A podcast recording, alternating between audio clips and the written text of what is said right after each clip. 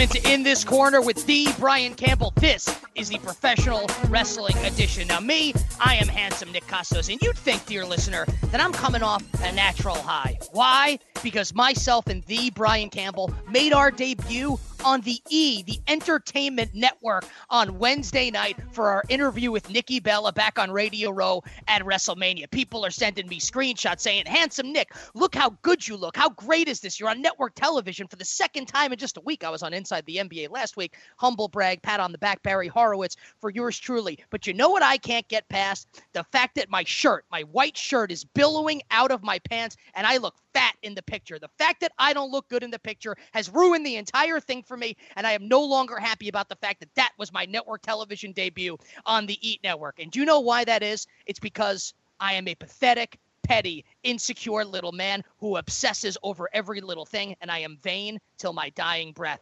Handsome Nick Kostos, the dichotomy of yours truly. And as always, I am joined by my tag team partners. First off, he is the lover of all things Russia. You know him better as the Silver King, Adam Silverstein. Hey now.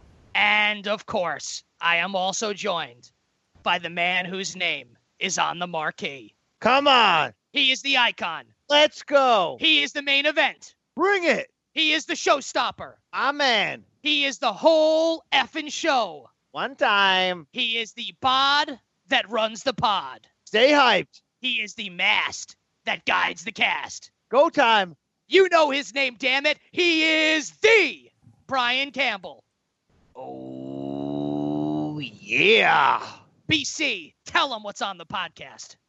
Do yourselves that favor, yes, and get some of this. Broskies, it's been a wild couple of months for the ITC Wrestling Pod with enough big name interviews and loaded pay per view rewind segments to get you both giddy and aroused. I heard you laugh. I heard you get off on it, brother. But this week, folks, we turn back the clock. This week, we stripped down the show to the bare bones and basics. No gimmicks, no distractions, just straight wrestling debate with a sprinkle of them DMs the way we know you like it. Guaranteed to keep you happy. How happy is Katie Vick? But enough of those type of sound drops. It's time once again to get down to business. Cook up another dose of the one substance you won't need a tactical vest to cover up. Yes, that performance enhancing audio. So let me hand back the keys of the pod to the most passionate man in North America. He's Greek and he's ready to meet you, ladies. All of you. Hello, ladies. It's handsome Nick Kostos. You know, I am Greek. I am ready to meet you. I'm also, unfortunately, bloated at the moment, not feeling my best. But as always, a great introduction by the Victor Conte, the cousin Yuri, the King Balco, the first of our performance enhancing audio, the Brian Campbell. Gentlemen, as always, we begin in this corner with the main event. Ladies and gentlemen, this is the main event of the evening. You know, that was Bry. Like, you couldn't have, you, you screwed that up, buddy. You screwed that up. We're going to keep this in the podcast because I think it's funny for the listeners. But, like, why can't you get the sound effects right? Like, we do the same thing every week, BC. What the hell's going on with these sound effects, buddy? The soundboard is a mess. There's just there's too there's too much sound, so little time. It's just it's a mess right now. All right, all right. I kind of feel the same way about WWE programming these days. So it it is a three-part main event, and everything dovetails together. So we're going to talk about the TLC pay-per-view main event, which I thought was one of the worst things I've ever seen. We will get into Finn Balor, his match against AJ Styles, and then jumping out to Kane on Monday Night Raw. But guys, we must begin with Monday Night Raw. Under Siege. Hashtag Under Siege by Shane McMahon and the SmackDown Live roster ahead of Survivor Series. We did not see Raw get any retribution on SmackDown Live, plus the booking of four champion versus champion matches for Survivor Series. The Shield against the Usos, Miz and Baron Corbin, Alexa Bliss and Natalya, and Brock Lesnar and Jinder Mahal. Brian Campbell, begin emptying the tank because I know you've got a lot to say on what we saw over the past four days ago or so in. WWE. Look, we don't lie to the listeners on the show, and I can't lie to you either, Nick and Silver King. This 48 hours from TLC through the ending of Raw was one of the most painful stretches I've had as a fan. And I know this sounds dramatic, right? in some time. I mean, I really compare it to that dead zone in 2015 between Mania and SummerSlam, where it was just mailed in booking and nothing was going on. Uh, it really made me want to walk away from the screen and take a timeout. Something that WWE doesn't do, and something that if you're going to follow it, you don't get that chance. I know you're saying, "Oh, what are you talking about, Cams?" I love the end of that main event at TLC. I loved Angle in the tactical vest. I love the violence on Raw to end Monday night, and that's fine. You can love that all you want. But you're also educated wrestling fans. A lot of you in your 30s, like us, you should demand more of the time you put in because, guys, look, there's a lot of bad booking. And in WWE, sometimes we see a lot of bad booking. There's different kinds, right? There's lazy booking with lack of imagination. There's sometimes that Cena, Super Cena style superhero booking. There's a way too much 50 50 booking. But we all have our non negotiables as fans, the things that we just won't stand for, the things that just piss us off. And to me, the worst kind of booking is when you violate the spirit of the actual character. That's a position where I get in as a fan where I can't just say, oh, it's fun, it's pro wrestling, what'd you want? You know what I want? I want stories that make sense with the dots connecting. I want a product that is a representation of shoot fighting. Like I'm an MMA and boxing fan and journalist. I watch pro wrestling because it's kind of an extension of that. Yes, I'll let the supernatural happen. Yes, I'll let, you know, Rey Mysterio Jr. win the heavyweight championship. That's fine. It's part of the package. But the foundation is real. It's got to be an extension of what might really happen. And I'm sorry, I'm going to start off right off the top, Nick. You tell me if I'm wrong, but that invasion, the Under Siege, which by the way gave Steven Seagal a bad name in the end for what the crap Absolutely. they put out there, it does not stand in line with the characters. You can't roll out a group of baby faces and heels. And I'm okay, by the way, with the baby faces and heels getting along for the same mission. That happens every year at Survivor Series. It's an uneasy relationship. That's not my problem. Seeing baby faces with no setup whatsoever, no seeds planted, walk in and do gang style warfare on guys in the Raw locker room, seeing AJ Styles take down the Good Brothers, seeing uh, Chad Gable take out his former partner Jason Jordan with the kind of vitriol, the kind of anger that's normally reserved with this guy beat up a member of my family, this guy robbed from me. What were they really fighting for, Nick? The love of the blue brand? A t shirt? Are you kidding me? WWE spent one year telling us that brand versus brand doesn't matter. So you can't on Monday night just decide it suddenly now matters. And it, whether you're about to tell me I'm going overboard or not, everything is connected. All my anger from TLC, which we'll talk about, ran right into Raw. It's all connected. And in the end, it all stunk and was a little bit unoriginal, a little bit too lazy, and totally unbelievable. And I just don't stand for that. You know, I, I think that first off, I, I, don't think that you're necessarily wrong. We always say it all the time. Wrestling's very subjective, right? So you certainly have a right to feel that way. And I agree with a lot of what you said. Like to me, the fact that you've got Becky Lynch out there, like who's a total babyface. Shinsuke Nakamura is a total babyface.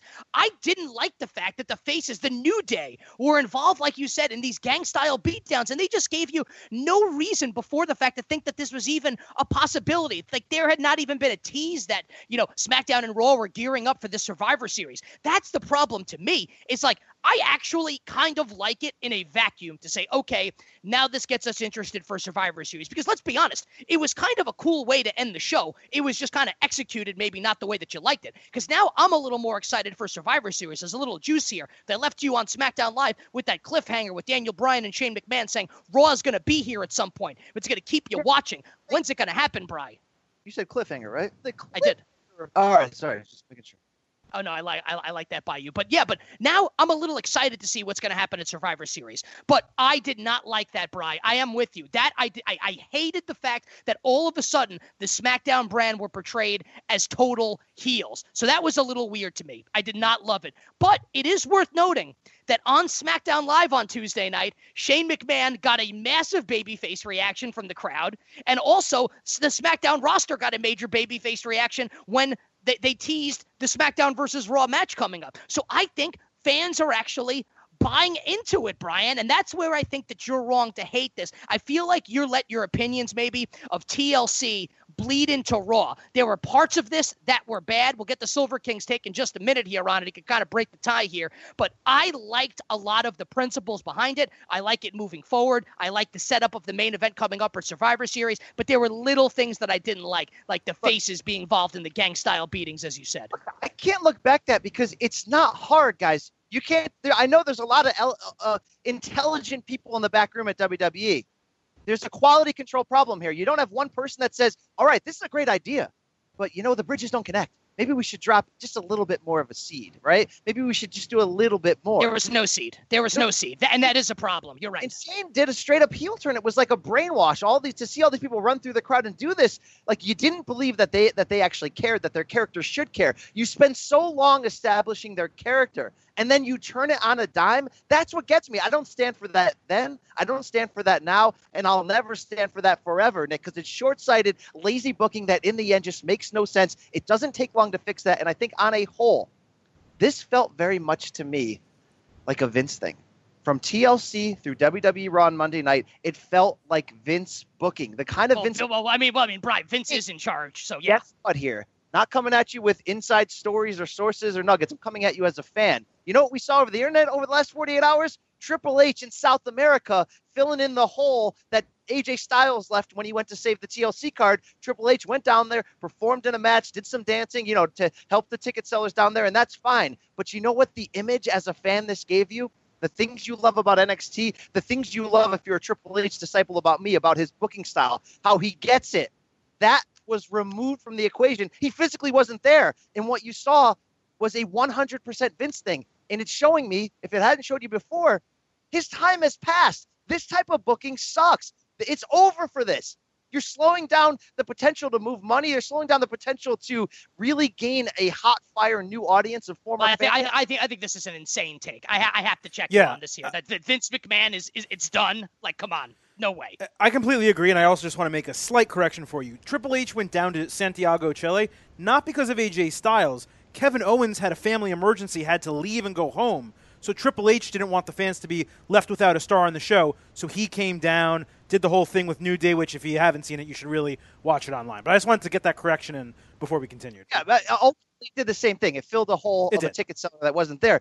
But it, only I mean, you know, we're going to get into a lot more of this from the way that Oscar was presented to everything. But it felt like with Triple H not there, and again, we don't know the full dynamics behind the scenes. You can read great things, right? Like that great Vice story that came out in December. I'm reading Justin Roberts' book right now, which really gives you a, a certain level of a snapshot behind the scenes. But we don't really know. But there's one thing that was really missing, and it was logic in the way that things were booked. And again, you could love the brawl at the end of Raw, and again, you could love the fireworks in that TLC match. But guys, you can't sit here and tell me that it all connects and that it all makes sense. And this is not a problem this weekend, not a problem this year. It's really a problem this decade. Like, get it together, evolve with it. It's not like this. It's almost like this is 1994 all over again, guys. And WWE's booking is behind. And because their booking is behind, it opened the door for places like WCW and ECW to come in and take some of the business. Different circumstances for both, granted but it opened the door for that. I'm feeling right now that they're just behind the times. They just don't get it. This is unacceptable. Silver King, go ahead, break the tie. How, what'd you think of what we saw on Monday night, the under siege angle? Kind of like last week. There's not really a tie to break because you you both are so right here. Look, it's impossible to build and make fans believe that brand versus brand suddenly matters for one month out of a 12 month calendar. There's little seeds, BC, like you said, that you can plant not just the two weeks before you know the start of November, but throughout throughout the year. You can just here and there drop these little things. And WWE didn't do that. But you know what? That's okay because you have to choose one of two directions. Either you plant the seeds at the beginning or you follow up after the action takes place and explain it. And BC and I were talking Monday night, and he was flipping out, and I was trying to calm him down, trying to keep him involved in professional wrestling because I think he was teetering on the edge right there, definitely. And I said, you know what? Let's see what happens Tuesday night on SmackDown. Because Shane could come out, the superstars could come out, and they could very easily explain hey, Shane decided to give us bonuses if we do this. Hey, Shane rallied us because he said, you know, we'll get this benefit. We'll get a title shot, the faces, if we team up with the heels. There's a million different ways they could have done, done it. And you know what? Immediately after Monday Night Raw, as the SmackDown roster was driving to the next city, they cut a ton of social media videos kind of amping themselves up and, and getting this hashtag under siege trending and, and exciting the fan base, and it started working. My But problem, ex- but Oh, it didn't explain it in those no, videos. Well, that's that's my problem. My problem isn't what happened to Monday. My problem isn't that they didn't put you know seeds there throughout the months or weeks leading up to it. My problem is they didn't follow it up on Tuesday night with a cogent explanation of why did this happen. That's all they had to do. Shane, the, re- the superstars in the back could have been talking. Hey, You did didn't feel like they did that? You didn't feel like they did that? not really. He Tuesday said- night? No, because all Shane really So said was all, all Shane was really really said was, "Hey, my dad taught me if I'm going to get in a fight to strike first. Yeah, that Nick, that makes no sense. You know what also makes no sense, Nick? Stephanie McMahon is the commissioner on the other side of Raw. She's got no part in this. Her brother just came in and beat up all of her superstars. Like, put the kayfabe hat on for a second. It makes no sense. You're leaping from one block to another without the in between. And the reason why I said, and you, and I, I, I, I, disagree. I disagree with this point that you guys are making completely here because they explained it. Look, you might not like the explanation, which is fine and well within your rights to not like it, but they made the explanation. The explanation is it's SmackDown versus Raw coming up at Survivor Series. They wanted to strike first, so they struck first. Look, maybe you don't like that, which is fine, but that, that that's the reason. that's not good enough to justify character turns that sharp and that ridiculous. Where like I'm not. I'm not arguing that point that All right. you're making. Let I, I'm me- saying that they made the explanation. You might not like it, but they made one. They, they gave the say the- expla- sorry, they gave the explanation for why Shane was motivated to do it. They didn't give the explanation for why the wrestlers were motivated to do it. There had to be a financial incentive or a competition incentive or something else that they, wanted to they do it. Talked, uh, co- they, they talked about it throughout the show. A couple of them did that. They, that it's for brand loyalty. And look, Why? you might not like that. Like, listen, I'm not saying that I love it. That like I, I agree. Plant the seeds in advance, then you've got something cool. I don't disagree. I'm just saying like they gave you an explanation. You might not like the explanation, but there was an explanation. All right, but the re- my thing is this: there's so many hours of TV per week on WWE. It's not like well, we've got two hours on Superstars on Saturday and we don't have Raw for another six days.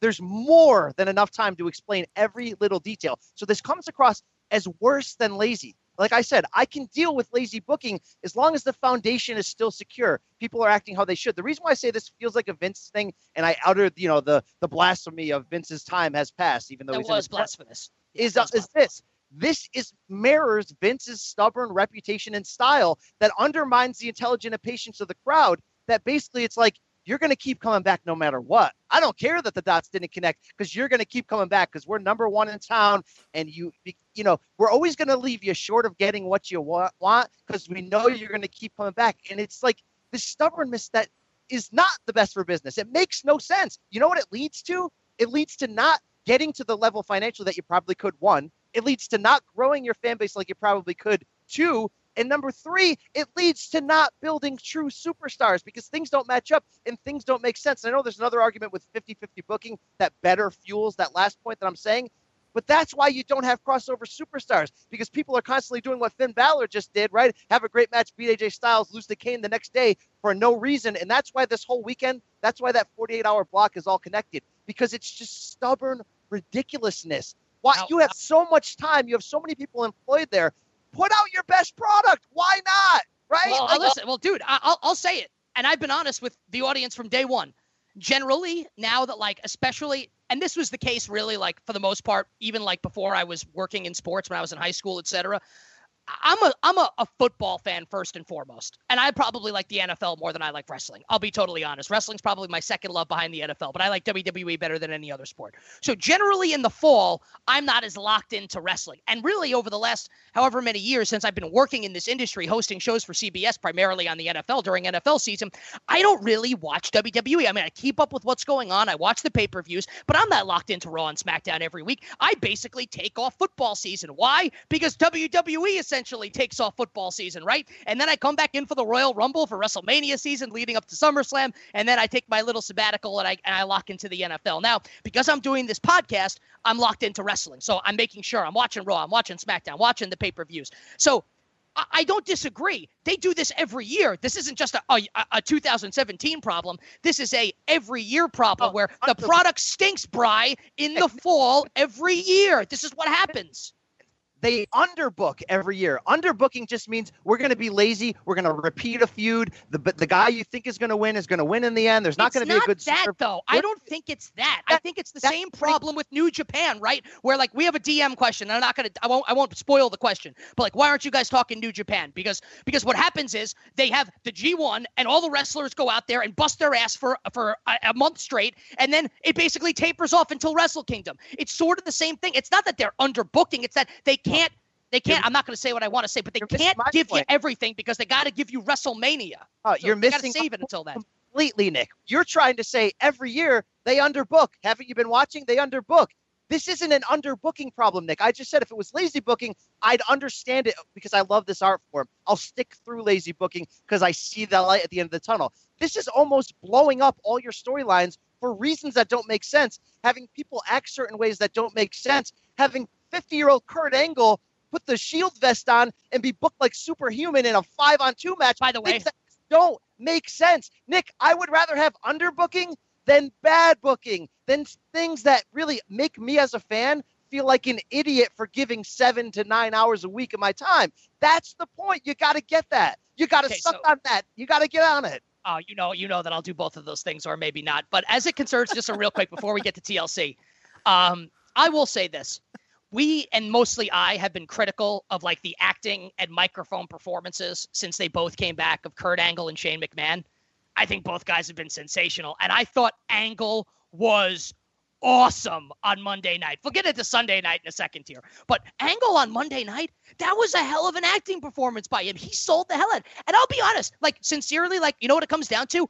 I actually didn't hate it as much as you did, and I thought SmackDown was a good show. And I'm actually fired up to watch Survivor Series now. I might be the only one out of the three of us, Silver King. I don't know if you uh, whose side you're more on here. I did not hate the end of Raw, and I definitely did not hate SmackDown No, Live. I'm, I didn't hate it. I'm way more on your side than BC's. I mean, I'm I'm excited to see what they do with this, but I do agree with Brian in that you had to either set it up before, you know, or pay it off after, and they did neither.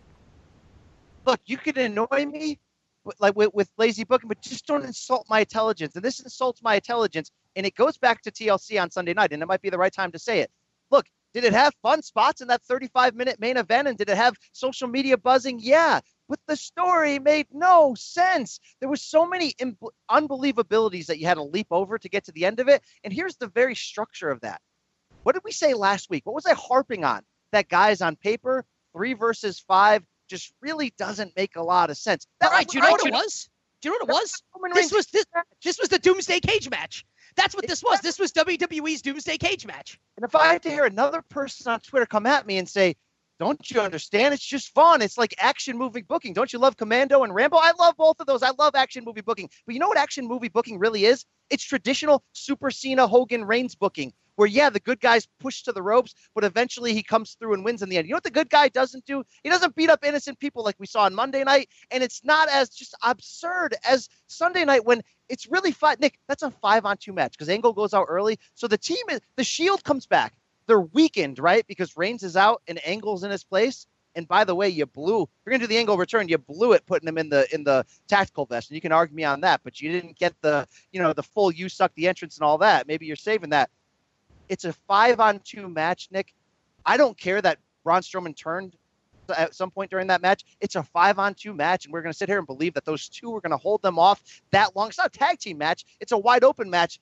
And then Angle's going to come back from injury at like 50, I, superhuman. can, I, can I take the floor here? Because I got a lot to say about this. I, I I legitimately, there are a lot of people that I really respect, right? Who have great wrestling opinions, who are great wrestling fans, who I consider to be pretty smart and intelligent people. Many of them are in the IWC. Our buddy Dave Meltzer from the Wrestling Observer is one of them, and he gave the match four and a quarter stars, the main event of TLC. I'm going to say this. I tweeted this, and I mean this sincerely. WWE has given us a lot of dreck in the last 15, 20 years. One thing that comes to mind is when they hung the big boss man from the Hell in a Cell after The Undertaker beat him at WrestleMania 15. Just ridiculous stuff. It's like you scratch your head. What the hell? Katie Vick, the soundbite that you played. I think there's a chance that the main event of TLC was the worst thing WWE has done since The Undertaker rose, quote unquote, at the 1994 Royal Rumble and then came back to fight his twin at, Res- at whatever WrestleMania 11. Whatever, I might have the year mixed up, whatever the hell that was, 94, 95, whenever it was.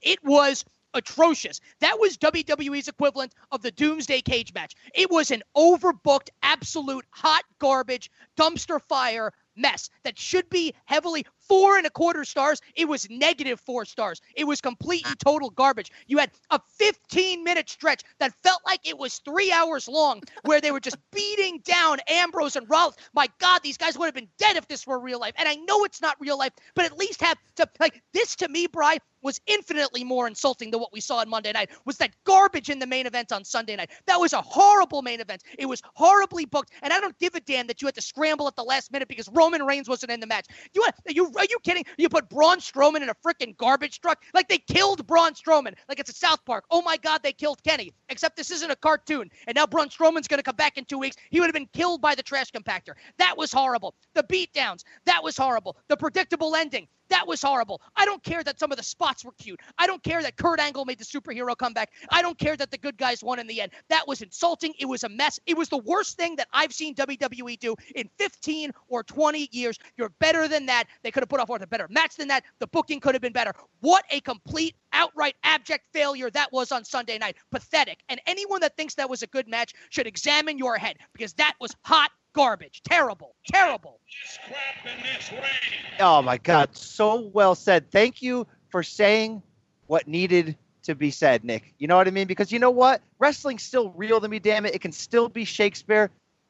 I know Bill Shakespeare. I'm friends with Bill Shakespeare. That ain't Shakespeare, all right? That that ain't anything close right, to it. Right. And I'll say this, Brian, you were pissed off on Monday night. Like, I think legitimately what happened on Sunday night was leagues worse, exponentially worse than Monday. Sunday night's the layered foundational cake. Monday night is like the the candle or the or the candy piece on top that's like a middle finger to you. That's like you you you thought that that piece of crap we gave you on Sunday night was bad. Here's a little extra flavoring. Here's some icing. If you hated that, wait till you see this. yeah, exactly. Because if you thought that was unbelievable Sunday night, get ready. It's just I can guys. And again, the action movie reference, which everybody hit me up on Twitter with an action movie, guess what? Yeah, the, the, start like a Roman Reigns. If that if Roman Reigns was booked for that Sunday night, I'd be pissed because it's lazy. But I'd be like, all right, I get it. Kurt Angle at 48 is not Roman Reigns, so stop it. Like, hey, may I may I mea culpa here? I will mea culpa here because we did the instant analysis pod on Friday when the news broke, and I said Kurt Angle, I'm I'm cool with it because the situation merited it.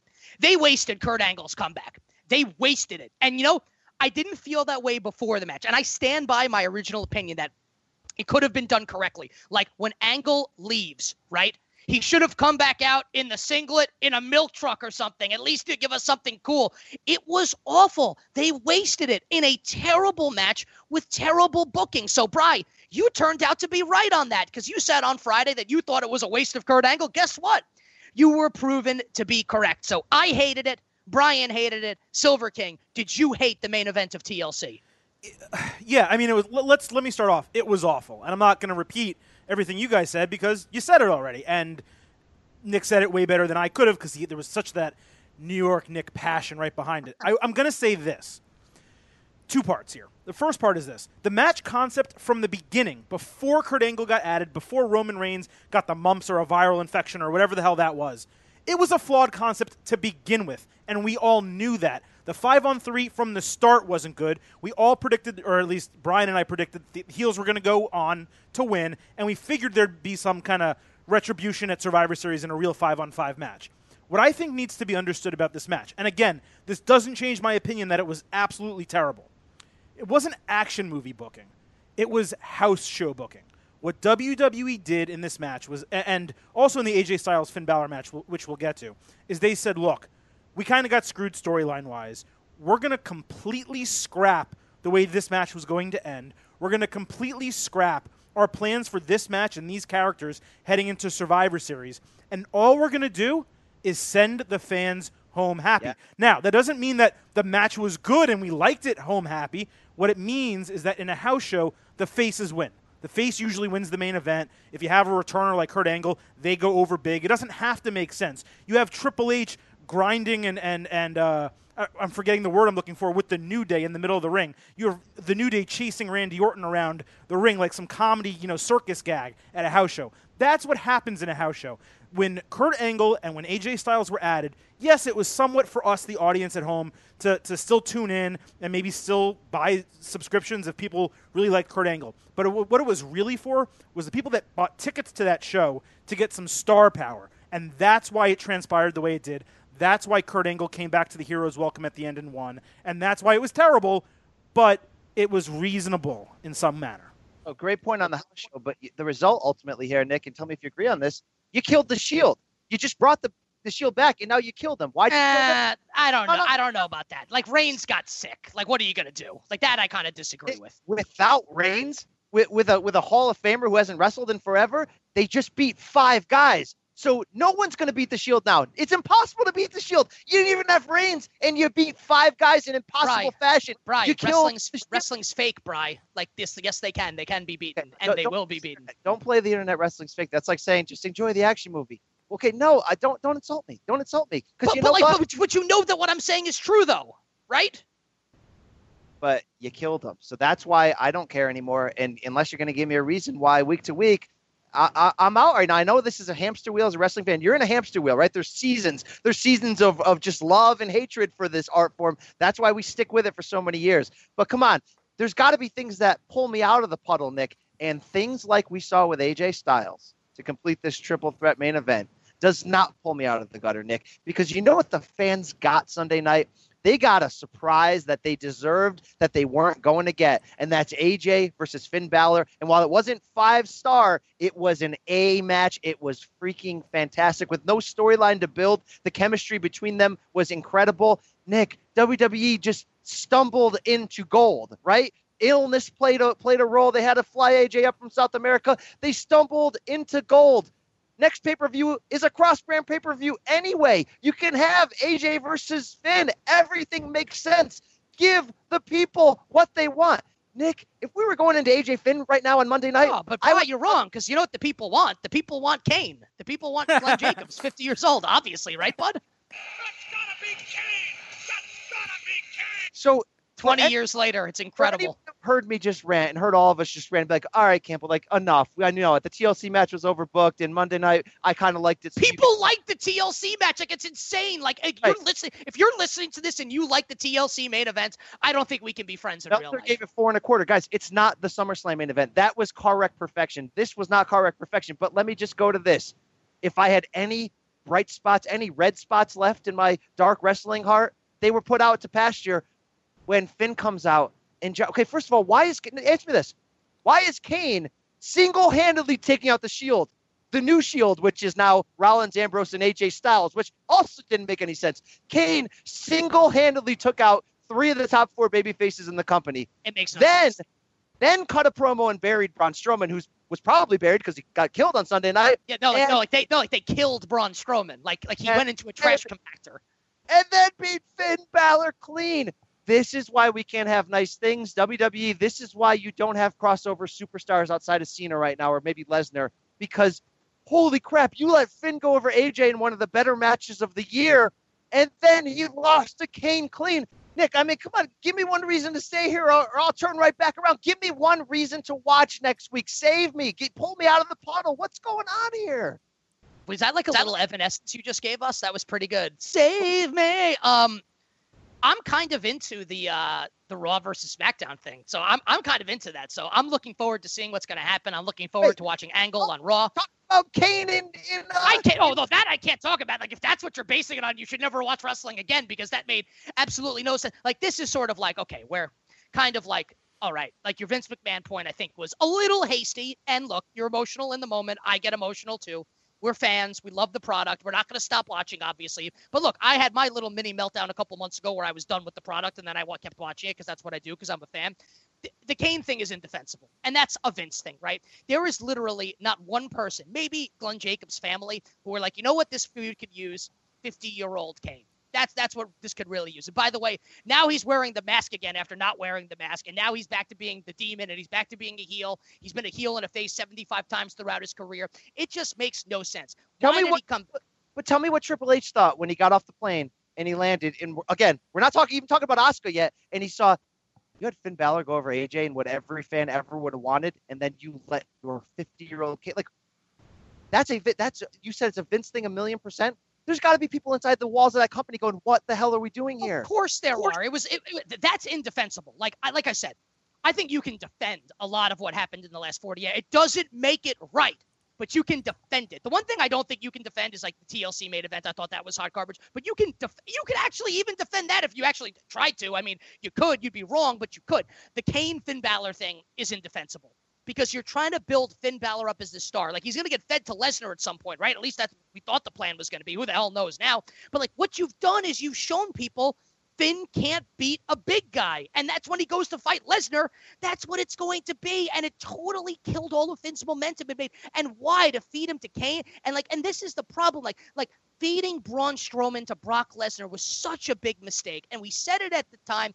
I know you wanted to put Lesnar over, WWE did to make it even better at WrestleMania when when he goes when he jobs to Roman Reigns. But that was a mistake because it killed Braun Strowman's momentum. And now you think you're going to get it back by putting him over Kane. No one cares about Kane. And you know what's going to happen next?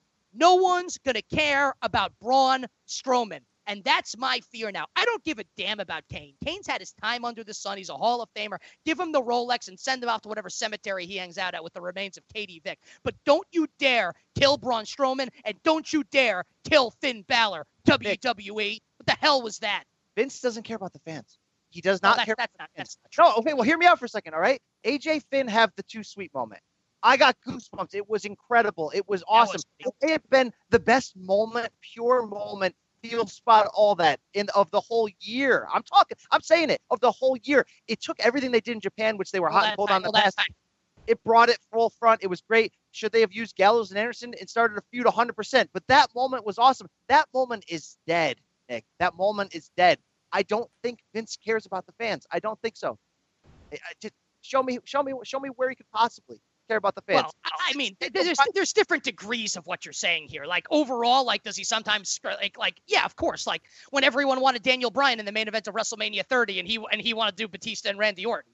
Like, of course, this has been going on for years, but I, I, I just think we should slow it down a little bit with that. That like he cares about the fans. He might be a little out of touch. I don't think his time has completely passed him by, but obviously he's been making weird decisions booking wise for years, 100%. There's no question about it when you read the inside stuff, Nick, and again, we don't only know, you know, we only know one side of the story. It seems like it's a bottleneck company where Vince still has the stamp at the end of the line. Okay, so it's. Really, I mean, I'm not going to curse, but like no bleep, guy, like of course. So it's still one guy booking the territory, and it's not best for business. Like there's just nothing that it, and I know it hasn't been for a while, but moments like this weekend are the tipping points that, of where you just like enough is enough.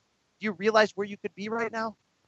Silver King, thoughts on thoughts um, on you know, Kane, and uh, Finn Balor, and Braun Strowman. Okay, I'm not going to even discuss Kane and Finn Balor. I mean, that's that's just absurd. Regarding Vince, like, yeah, you have moments like this with him booking, but you also have the SummerSlam SummerSlam main event that you guys got that hit your all-time feel spots, and you were bragging for months that you were at SummerSlam and saw this incredible match. That oh, happens. Salt, the salt, he's the salty king. Salty king was not there with us in New York. You're, salty king. You're still you're still getting those moments. You're still getting some ridiculous stuff. Look, Vince had to approve AJ Styles Finn Balor. Like he had to say, okay, yes, that's the direction. Let's go do that. So he did give that to you. And BC, you know, you didn't really fully bring it up on this show, but here's the point of contention that I have with you. They were never running this back at Survivor Series. There was no chance we were getting AJ Styles Finn Balor 2 one on one match at Survivor why Series. Not? And and why not? Here's why. Because that's a WrestleMania co-main event. That's a SummerSlam.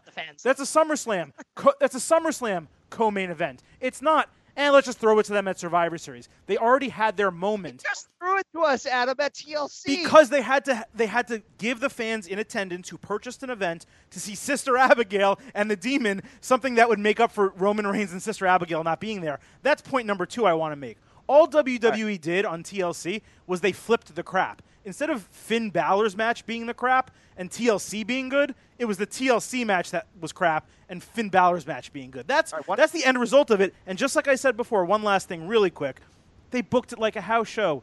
The, the Finn Balor yeah. AJ Styles, it was a one-off yeah. for a house show. That's it. we already the thing is though that the one well let's let let's let all the sins see the light of the day. The other sin was why is AJ opening against with with uh, the, the Shield? Okay, yeah, to get to get viewers to stick around at eight o'clock.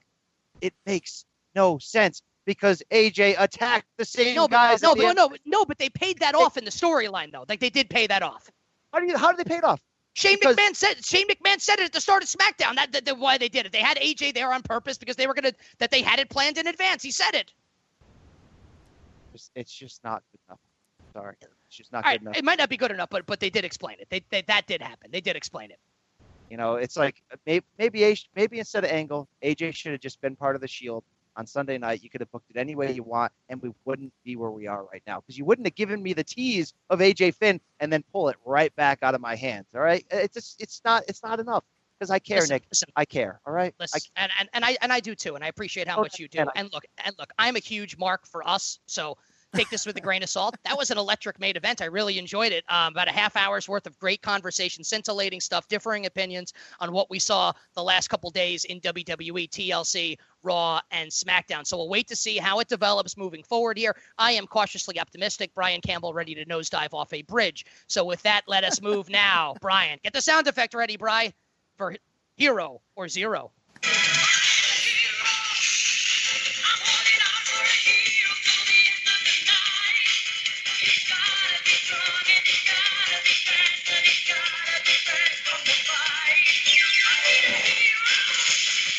All right, we're gonna right, Silver King, take it away. All right, we're going to kick it off. Brian alluded to it in the main event with Asuka. She made her debut this week wrestling in back to back nights with consecutive wins over Emma. Now that we've seen the debut of multiple NXT stars on the main roster, BC, do you think Asuka's portrayal has been a hero or zero thus far?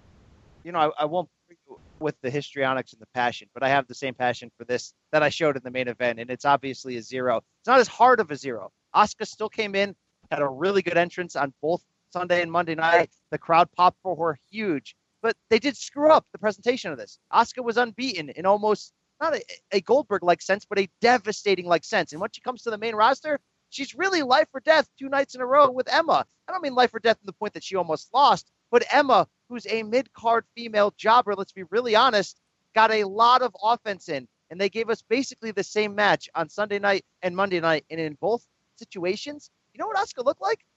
She looked okay. She looked watered down. She didn't look like something special. She is something special. Do you want something to illustrate the difference between my Triple H and Vince point that I tried to make twice in the show already?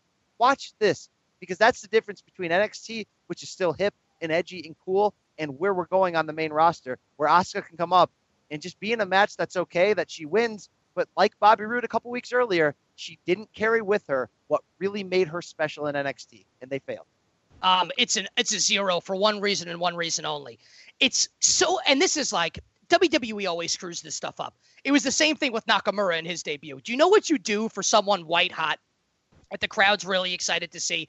You put them over strong. Do you know what the match should have been? It should have been get into the ring. Emma bumps for Asuka for two minutes. Asuka lock over, done. And then Emma complains for a rematch on Raw. Asuka comes out. The same thing happens again. Boom. She's strong. Instead, her first appearance on the main roster is her struggling to beat Bry, as you said it, a jobber, right? A jobber. We saw the same thing with Nakamura. Nakamura's first match against Dolph Ziggler should have been beat him down for two minutes. Kinshasa goes over, wins, everyone's happy.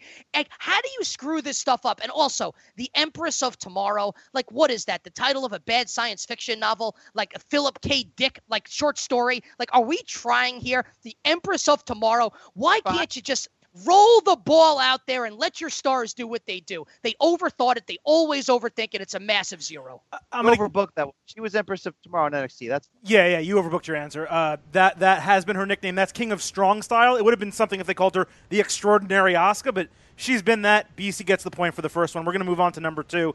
Enzo Amore regained the Cruiserweight Championship at TLC, marking the ninth title change in 13 months and fifth in the last three months for that strap. On the title itself and the division as a whole, Nick, has it been a hero or zero with what WWE is doing with the Cruiserweights? I'm going to give you a really quick answer. It's a zero, and what should WWE do? Cancel 205 Live because it sucks. They don't put any resources into it. There are no characters worth caring about. It's a complete, total, abject waste of my time. cancel 205 Live if you're not going to do anything better with it. There couldn't be a bigger zero. Wow, that was wow, that was that was full bodied and, and, brutal and hard from Nick. It sounded like a Saturday night for Nick, to be really honest with you. Well, but uh, like Friday, say, Friday, Friday nights at this point. But yeah, yeah, at the consummation station. I know all about that. All right, uh, look, it was a hero to put the belt back on Enzo because he's your money ticket. But I have that eerie feeling like we're heading to zero territory because Enzo getting that heel stable, like heading heading towards it. I mean, heading towards it. We're there, bro. Boy band comedic moments, and Enzo's still chipping out a couple comedic moments here and there. But Nick couldn't have said it better on the division, which I love the idea of. I love some of the execution of, even with Enzo back with the belt. It's just not going in the right direction. Strip it down. Let these guys do what they do best wrestle and let that be the only thing that matters. Overall, it's kind of it's kind the, the whole thing's a zero right now. One thing neither of you mentioned: the division also lost its best superstar in Neville, and you know I wanted to cancel 205 Live about four months ago, so Nick gets the point right there. Moving on to number three, while we are focused on Charlotte Flair, Alexa Bliss, and others, WWE is giving some mini pushes to Alicia Fox and Becky Lynch, with each earning the opportunity to captain their own Survivor Series team. BC, what do you think about these two in particular getting a bit of the spotlight back, hero or zero? Overall, this idea is kind of a zero, but I'm going to give a slight hero to Fox winning because it was kind of the high moment when I was ready to jump the clip Monday night on Raw after about two hours and 15 minutes. This was a surprise. This was nice. This was a, a, a cool little moment. I thought Fox's craziness actually came off kind of well done during this match with her ringing the bell and all that. It gave meaning to two matches that needed it for you to sit through and be into. And I think that's always a hero. But overall, here's the thing what does the captainship mean when every week from now until Thanksgiving, eh, until Survivor Series, we're going to have more matches for people to earn spots? It's not like the captain is picking the team. So this means absolutely nothing in the end. When things, when matches on regular TV have meaning, it gives, it makes it fun, but there's really no meaning for this in the end. So while I like Fox getting a moment here, there's no captains on the male team either. It means nothing. They haven't given us a reason to think, oh, Fox is crazy. She's going to pick a crazy team now. She's going to go deep and go get some NXT girls. No, it means nothing. It's a zero. Um, I, I kind of like it, and the reason why is because like Bliss is obviously a huge star. Bliss is going to face Natalya coming up at Survivor Series. Charlotte's the biggest star women's uh, uh, uh, on the women's side, either on Raw or SmackDown, and Charlotte's going to get a WrestleMania moment. She'll be back in the spotlight. So I like this here while we're sort of in this this holding pattern until WrestleMania. I think Becky Lynch is a really good performer, so I like putting Becky Lynch, giving her this spot. And I've been a fan of Alicia Fox for quite some time. I like this when they originally did the Alicia Fox crazy angle when she'd be yelling random things out during her match and throwing temper tantrums after either winning or losing. I'm actually kind of in on this because I don't think it's watering down the product because Bliss and Charlotte are still getting their pushes. Carmella is still getting her push. So I don't think it's it's bad. And I like the fact that they're giving some rub and giving the shine to some performers that I think, quite frankly, deserve it. So it's a hero for me. Yeah, I think uh, they're booking you know three women's angles instead of one for this pay per view. That makes sense. And also, I don't know that there are going to be elimination matches for all these Survivor Series teams. I know they're doing it for SmackDown men, but I don't know about the rest. So Nick does get the point there. Takes a two to one lead. Then why, then why pick the women one way and the men the other way? Oh, because none of this booking makes sense anyway. So like, why are you even going to argue it? Let's move on to number thing, four. Though, WWE always says the story never ends. They take pride in that. They take pride in the fact that there's no offseason, that the story never ends then why book like you've booked this weekend, where you basically ended stories for no reason or explanation and started new ones? You know, it just. Oh. Yes, I'm still I'm still on the edge. I know. I know you're. No. Fr- I know you're frustrated. Number four here with New Day out of the title picture on Smackda- SmackDown. Uh, the tag team dynamics have changed a bit with the Usos taking on some face characteristics and Chad Gable and Shelton Benjamin getting a bit edgier this past week. Nick, were Tuesday night's developments for both of those teams in the division as a whole a hero or a zero? Oh, I think it's a hero. and the reason why I think it's a hero is because I, I, I want to see the Usos develop their characters a little bit because these guys are so good. I don't think they need to be pure heels or pure baby faces. I think that they're great as tweeners because they're fully capable of getting heel heat. They're fully capable of drawing face heat. And and I think that the like we loved the Usos New Day program, and rightfully so. And it wasn't just us; it drew critical acclaim from almost everybody. Gable and Benjamin can both go. So when these two teams have a match, it's going to be spectacular. So I like the added layer here of adding a little bit of a heel, edgy aspect to Gable and Benjamin, adding more of a face aspect to the Usos here. I think this is pretty, pretty good. Pretty, pretty good. So it's a hero for yours truly. You can't be half pregnant. And I know this is where we might be past the days of true, you know, definitive. You're on one side, you're on the light side, you're on the dark side in terms of the force, right? In terms of good and bad and evil. But you know, Gable kind of did a heel turn when he joined that SmackDown mob on Monday night, and he's been kind of doing the slow heel turn. I just don't know if I get why, because I feel like when you decided to push Jason Jordan on his own, that's fine. It hasn't really gone anywhere, but that's fine. Gable and Benjamin was a good idea. Just call him American Alpha. Why not call him American Alpha? Maybe change the T-shirt design or change the color, but you can have different generations. Like the Midnight Rockers had, you know, I'm sorry, the Midnight Express had different members through the years, right? You can do that. Just call these guys American Alpha. I don't know why they're both kind of switching roles right here. It's not doing as much for me. One thing I know is they will deliver in the ring when they get there. These guys are deserving of a push. I want to see what they can do. I want to see if they if they can have that same chemistry on the high level. I'd like to see them with the belts, but I don't understand changing the personas like this. It's a feels like it's a tease that isn't going isn't going anywhere. This one was close. I'm going to give it to BC. I agree. I don't really necessarily see why they haven't given us an explanation here. So let's move on to the championship question number five. It's tied 2 2. One night before NXT TakeOver War Games, ahead of uh, Survivor Series, WWE has decided to counter promote the Ring of Honor show in San Antonio by booking a last minute NXT house show in the same night in city featuring NXT champion Drew McIntyre against former Bullet Club member Adam Cole with Shawn Michaels as the special guest referee. Cody and the Bullet Club responded by basically cutting a promo, pointing out that WWE does not care much about some of their other competitors, but anything that the Bullet Clubs do in their days th- these days they're paying some extra special attention to. BC, hero or zero on whether this move by WWE means it actually considers the Bullet Club a legitimate threat. 100% hero and anybody that wants to hear that promo check out the ring of honor twitter account from this past week it was it was fun it was uh, inventive they played up a lot of the things from the cease and desist to the whole invasion thing it does really show they already had the nxt takeover event one night later in houston and they scurry last minute to book this house show a couple hours away in San Antonio and pull up Shawn Michaels to be in this. This totally shows you that they're trying now to block every move that the Bullet Club makes. And when you do that, Cody had the best point. And Cody, by the way, went on another rant in there about how they're stealing his dad's ideas and all this stuff. And he's just basically saying, You're not doing this to the others. You're only doing this to us now. Like we're on your radar. We knocked at your door and you are responding. And I think he has a point here, guys. WWE has such a lead financially it's not going to be the 90s over again. It's not going to be WCW versus WWE in a Monday Night Wars thing. Nobody is going to compete financially with them. WWE's not going out of business. They're not going to sell half amount of t-shirts, all that. But look at the crowd at WWE these days. And there's Bullet Club t-shirts everywhere. And look at the fact that the true hardcore fans, the real marks are telling you left and right. If you're not watching New Japan, if you're not watching Ring of Honor, you're missing out on the best, what's really going on in the world right now. And Dave Meltzer will tell you, you're looking at the top 15 wrestlers in the world, maybe two or three are in WWE. And I think this was a step further than even cease and desist, which was sort of WWE's way of saying, okay, you went too far, you poked the bear, we're going to try to shut you down now. This is fueling what the Young Bucks are trying to do. And WWE is realizing that unless we do something to improve our outdated booking style and our product, these guys are the hip thing right now. A revolution is happening, guys. And again, it's not the financial re- revolution because no one can compete with them. But this is a new age of technology where you can access anything you want at your fingertips. A revolution is coming. I don't think it'll hurt the business, but I think real fans are knowing and they're going to adapt and move on. These guys are leading the trend, the Bullet Club, of what's really happening right now and what you should be watching in wrestling. You know what I think is going to happen? And I, and I want to reference the fact that Kenny Omega and Chris Jericho have been going back and forth on Twitter, and what I think is clearly a work. Like I think they're swerving fans to think that they're actually going at it. I mean, they're both from Winnipeg. Omega has done Jericho's podcast before. There's no way that it's real. Uh, what I think is going to happen, I think that when Omega and the Young Bucks contracts are up, I think WWE is going to bring them all.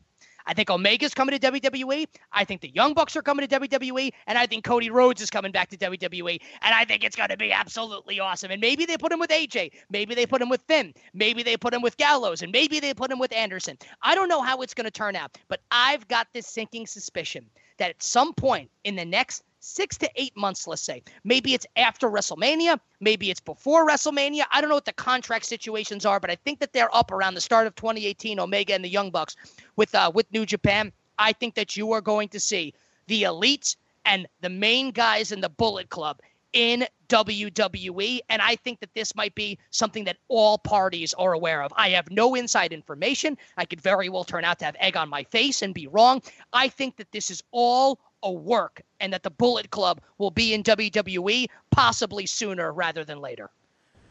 Wow. Talk about an extra inning home run to win game seven, or game five in this case, of Hero or Zero. Nick gets the win. I was not expecting that answer right there, Nick. And I'm really curious do you think they're currently working in concert now, or do you just think that it's going to play out that way? What's up, Brian? You gave Nick the win for not answering the question. Yeah, he brought something totally different. That's why I'm following up. Nick, what do you think? Like, are you think they're? Do you think they're working in concert right now, or do you think they're just like going to play it out into that?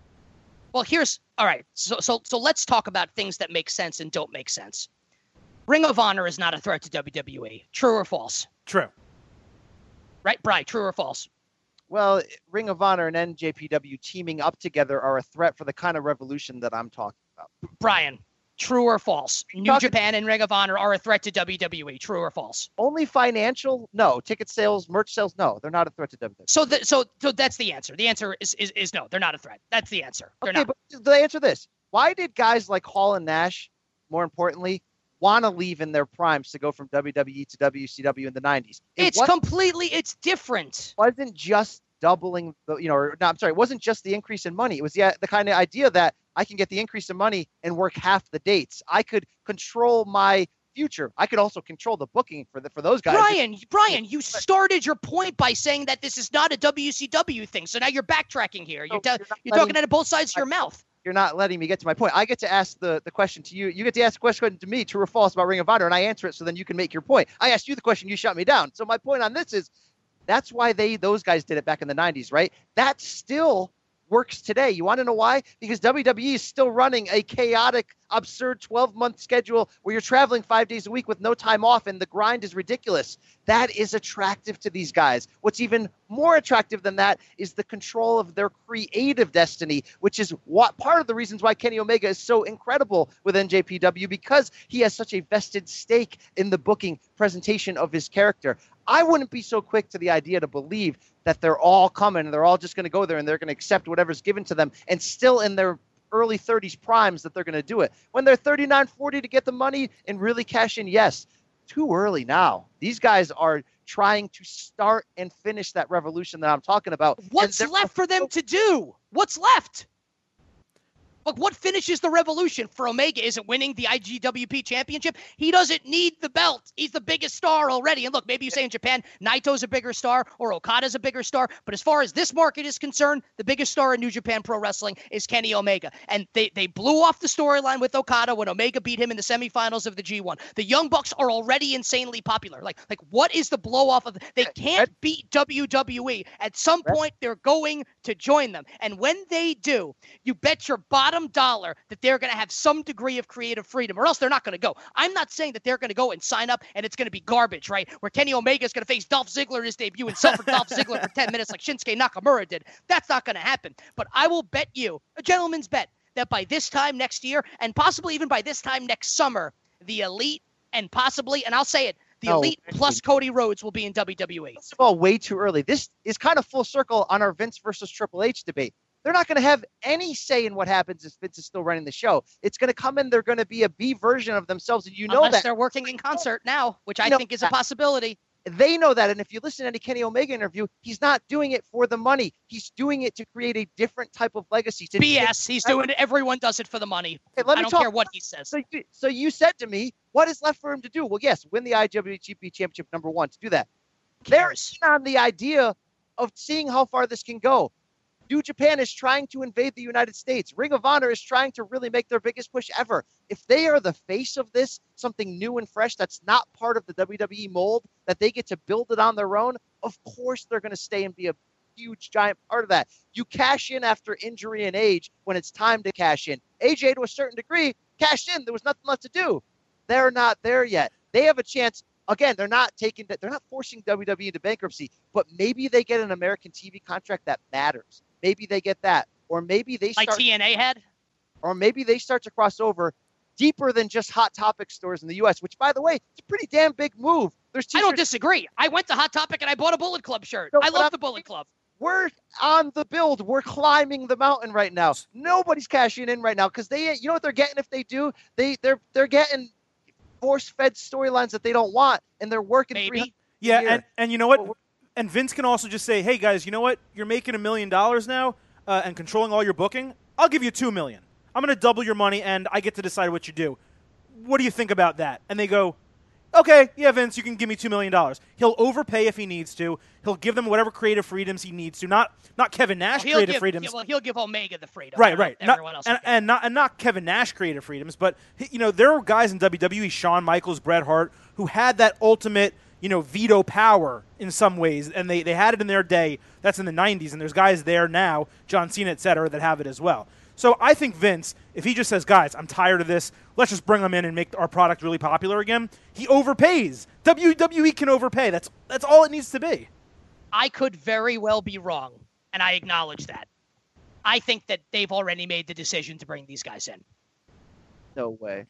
I think that WWE has already made the decision to bring these guys in. Why did John Cena put that Instagram post up last year before WrestleMania of Kenny Omega? I'll tell you, because Kenny's contract was up in January. We all know this. Kenny gave a hard look at it, but if you listen to his interviews, he talked about the reasons why he didn't do it. It's Do not. you think that Cena did that independent of Vince McMahon? No, of course they did. I'm not saying they don't have interest. They 100% do. I just believe that Kenny not only wants to get somewhere, I think he can get there to where they can go as far as they possibly can go. For this can be a real revolution. Nick, it won't be a commercial revolution. It'll think be it's a criti-. I think it'll- they're working you. I think it's always about the money. Me personally. I listen, I'm just a human being speaking as a human being. People can say whatever the hell they want. It's always about the money. Always. And anyone that tells you different is lying because you, listener, when your head hits the pillow at night, what's it about for you at the end of the day? It's about the money. Damn it. It's about Very- the money. It always has been and it always will be. Very few guys are still artists. Kenny Omega is an artist in this art form. Very And he could still be one. Why can't he be one in? WWE? Yeah, he could. He could. I'm just saying there's still a fight to be had, Nick. The war, it's a different kind of war, but the war is really just beginning. God, that was the, a, a- a dramatic line that leads to absolutely nothing. Got that from the Bischoff School of, of uh, promos with him. All right. Maybe, So I don't, what, what the hell are we doing next year? Who won the points? Maybe, uh, you, I gave it to you. Uh, you know, uh, BC gave a really solid argument there, back and forth. But I think the creativity and the uh, cocksureness of knowing that Bullet Club is coming in in January, February, I like it, Nick. Let's see if it pays off for you. And if it doesn't, Cock- yeah, no, cocksure. Well, everyone knows that I'm, I'm two things. Um, well, we'll, we'll just let that be. But um, listen, I could very well be wrong, and I, I listen. I admit it. I'm not saying I'm right, and this could easily be a thing in three, four months where we're like, "Oh, handsome Nick was wrong," and I will say I was wrong because I could be wrong. I'm just saying that I think if you look at it and try and analyze it and say from a business perspective, why is all of this happening? It seems like it's all one big work. That's how I feel. I think the Bullet Club will be in WWE at some point in the next year, All right, wait, maybe one- sooner rather than One more thing on that. You're saying it's all a big work that WWE and the Bullet Club have already had talks and said when your contract is up, you're coming. So we're going to do little things that kind of feel like we're promoting you. Or do you think that WWE and Ring of Honor are talking? What, what you know, separate what you're actually trying to say. I don't have an answer to that question. I, I don't know enough about the inner workings of Ring of Honor to give you an intelligent answer. I don't know. Fair enough. Fair enough. Because remember, there was talks at some point, at one point, that WWE would try to acquire uh, the rights to broadcast some of these independent territories for their own network to bolster, you know, subscriptions to get more people to to come on to them. let's not forget tying into Nick's potential idea. They are really going after this too sweet on TV. The commentators are saying it. They're showing it. Finn and AJ, whether that was planned or allowed or whatever the case. Of course, it was planned. There's uh, no chance so- that that just happened. So point None. so point being, there's all of this stuff happening on WWE TV, and Michael Cole even announced them both as former leaders of the club. And I don't really know if they've ever made that connection with Finn Balor before. I know they've They done haven't. it with Styles, so it was the first time that they mentioned Finn Balor in that role as well. So They've mentioned it. They they've mentioned it in the past. Mauro Ranallo used to mention it, Right. and then JBL would shut him down and be like, "Well, it doesn't matter. I don't care about your IWGP. It doesn't matter until you come to you know." right, so guys, Bry, Bry, they're working you, Bry. They are working you, Brian Campbell. They're working everyone except oh, for Oh. Handsome Nick. Because Handsome Nick's got the not only is Handsome Nick the best looking, but he's also got the biggest brain, and I will be proven to be correct. All right, let's move on now as I take my championship. Thank you very much, Silver King. And slide into the old DMs. Let's begin with our buddy. Oh, we have this. We have a sound effect. I forgot. Go ahead. down, it goes down in the field, it go down, it go down in the field, it go down, it go I'll tell you what, we're a hot mess today. We're we're stepping all all, and all over each other. This is what Yeah, happens what you when you when you wake the beast and you get BC all angry with bad booking. Right, this is what happens. All right. Um, first up, DMs. Antoine Hill at Twan721 says, In your opinion, who's the greatest WWE wrestler, active or retired, to never win a world championship? That being WWF Championship, the World Heavyweight Championship, or the Universal Championship? Brian Campbell, go. Oh, it's a great question, and, and you can really go down some some deep holes here. My answer is very simple though. It's Mr. Perfect Curt Hennig, and I know that that's a a lot of Yep. people. And it's just like obviously he was at that level, you know, surefire Hall of Famer and all that. Just timing with injuries, never got that chance to get the full strap. Obviously, if he competed a little bit later when titles were passed around a lot quicker than even they were in the early to mid 90s, he would have had that chance. And I make this point a lot of, on this podcast. I talked to Bobby Roode about it. I grew up watching AWA on ESPN. And Curt Hennig, before he came to the WWF, when he was on top there and he was a heel and he was son of AWA legend Larry, you know, Larry the Axe Hennig, he was so good on top. Forget the Mr. Perfect gimmick as just being a pure heel lead champion face of the company. Obviously, he could have done that in WWE or WCW. It's a shame that he never got to that level. Easy pick. Silver King, you go ahead. I actually, it was tough for me to pick one. I just can't. I'll, I'll read my list. I came up with seven dudes: uh, Mr. Perfect, British Bulldog, Roddy Piper, Million Dollar Man, um, and Junkyard Dog, and Scott Hall was the sixth one. I think those. That's a really solid list of six. If I had to pick one, I'd say the British Bulldog. This guy was so over. The British Bulldog got incredible pops from the crowd, both as a face and a heel, and he definitely could have carried a WWE title In London at Survivor Series or at, in at America, in the United States of America. He got huge he's not main, he's not main champion potential. Not not in those days. Maybe in 2007 when when anybody's putting strap. I mean, Razor Ramon obviously could have had a run with the strap in the uh, in the 90s. Um, Mr. Perfect's a great answer. That was my original one. I think the other one that you could go to is Rowdy Roddy Piper. So Twan, hope we covered that well for you. Next up, it's our buddy at Talkbox. Tweets us all the time, buddy. We really appreciate you. He asked, "What happened to all the NJPW love?" Is this the Japanese equivalent of pay backlash season? I like that combining payback and backlash into one horrendous big pay per view. Um, I'm going to give an easy answer to this question. You guys can elaborate if you'd like. The answer is yes. it just might be. I mean, we did talk a few weeks ago about that really good pay per view main event with with uh, Kenny Omega and uh, Juice Robinson. That was fantastic. But yeah, I think I'm taking a break too as well. I mean, it's football season. We know we're coming to the big one in January, right, guys? We know that tickets were just released. Tweets are just putting out there. January 4th, Wrestle Kingdom 12 at the Tokyo Dome, their version of WrestleMania. We know that main event, Kazuchika Okada, the IWGP Heavyweight Champ, against G1 Climax winner Tetsuya Naito. Can't wait for that one. Can't wait to see where Omega ends up on that card. But me personally, I am taking He'll a break. face Ibushi. He'll face Ibushi, right, for the for the U.S. title. But the main reason why the G1 is so much to take down. There's so much to handle. Silver King and I were talking about this the other day. I look back on August. Where did I find the time to watch that much wrestling in one week? We think WWE makes us watch a lot of wrestling. That I was that well, it was like- really good. You were motivated to watch it because it was Oh. awesome. You made time for it. We all did.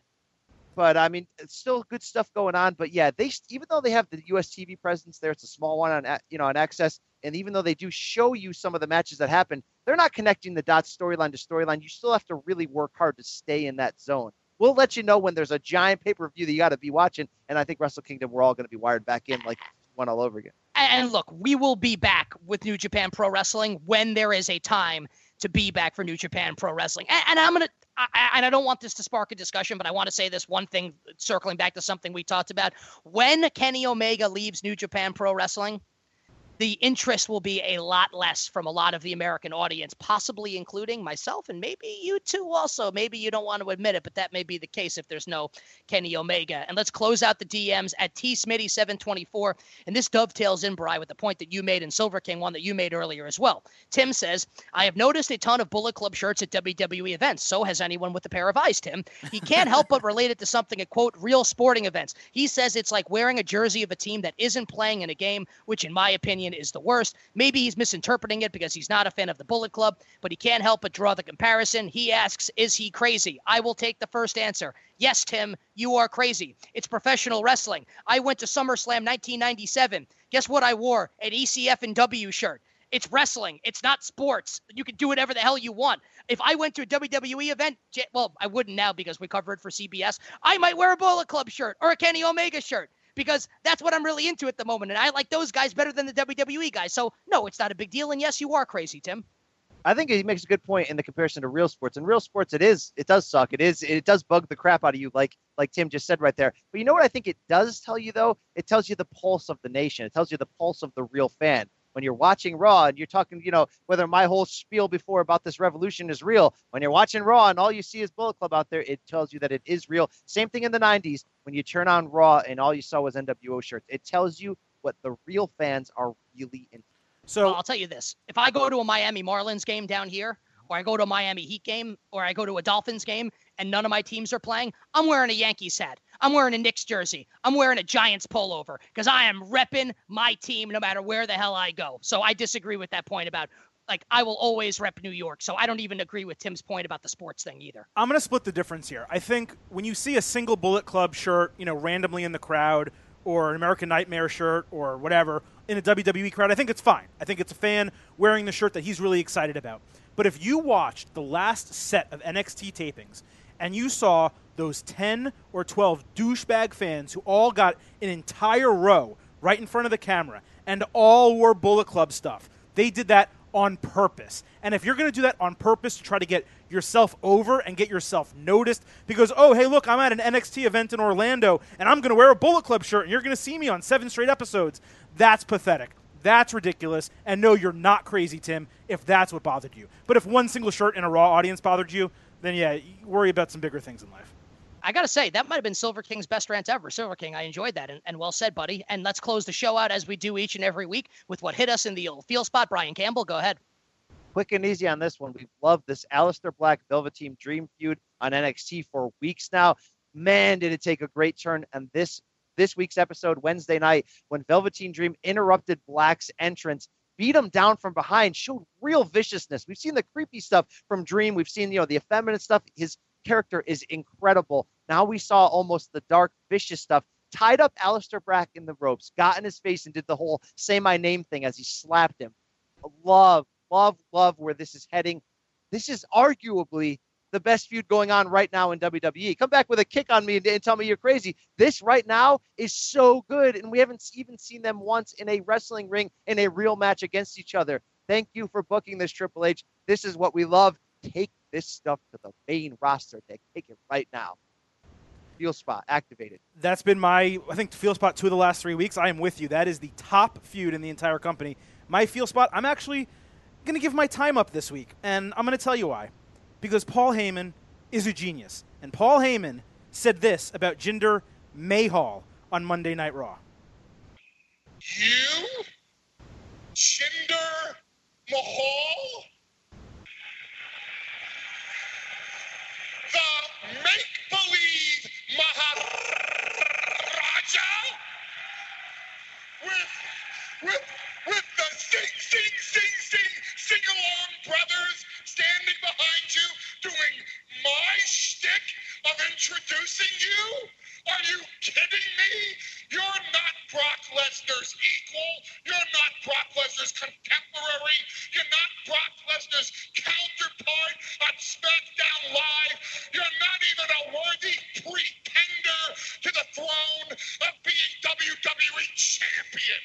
When we think of WWE champions, we think of Bruno Sammartino, Hulk Hogan, Macho Man Randy Savage, Ric Flair, Triple H, Shawn Michaels, John Cena. And ladies and gentlemen, my client, Brock Lesnar. We don't think of Jinder Mahal. Perfection Wow. achieved. That was great stuff. Great stuff from Paul Heyman, no question about it. And uh, he destroyed Jinder. There's really nothing more to add on that. Oh, that's the most disrespectful too. WWE champion Jinder Mahal. I mean, how do you how can you say that about Jinder Mahal? Like that's absurd. Well, I mean, well, well, of course, he's the WWE champion. So Jinder Male, the WWE champion. Uh, so says Kurt Angle. My feel spot, guys. I- I'm so loving the Sami Zayn, Kevin Owens stuff. We haven't mentioned it yet on the show. We've done a ton of it. I thought both guys were really funny on SmackDown when Sami Zayn said it's going to be the Kevin Owens, the Kevin and Sami team, and then Owens goes, no, it's going to be the Sami and Kevin team. Kevin leaves and Zayn just goes, man, what a great guy. Really funny. so you got the comedy, you got the vicious heel act, and I still think it was a good main event. The uh, the Orton Zayn main event. Orton wins and puts himself on the Survivor Series team for SmackDown. I still think Owens will lose to Nakamura next week somehow, some way. Nakamura will get on the SmackDown team, but Zayn and Owens will somehow finagle their way onto that team. There's no question about it. So I love the Zayn Owens partnership. I love heel Sami Zayn. So that hit me in the old feel spot for the week. And that Nick- does it for this week's. Go ahead, Bry. I think Zayn's the best thing going on SmackDown Live for three to four weeks now. I'm gonna I'm gonna take you a step further. I think that Sami Zayn is the best thing going on in all of WWE right now. Wow. Wow. I mean, I, I can't argue that. He's he's he's being everything we always wanted to be as a face, like our dream scenario of him getting pushed as a face, but he's doing it as a heel. It's, it's incredible. And that does it for this week's edition of In This Corner with the Brian Campbell. So for the Silver King, Adam Silverstein, I am handsome Nick Kostos. BC has two words for you as we depart for the week. We out.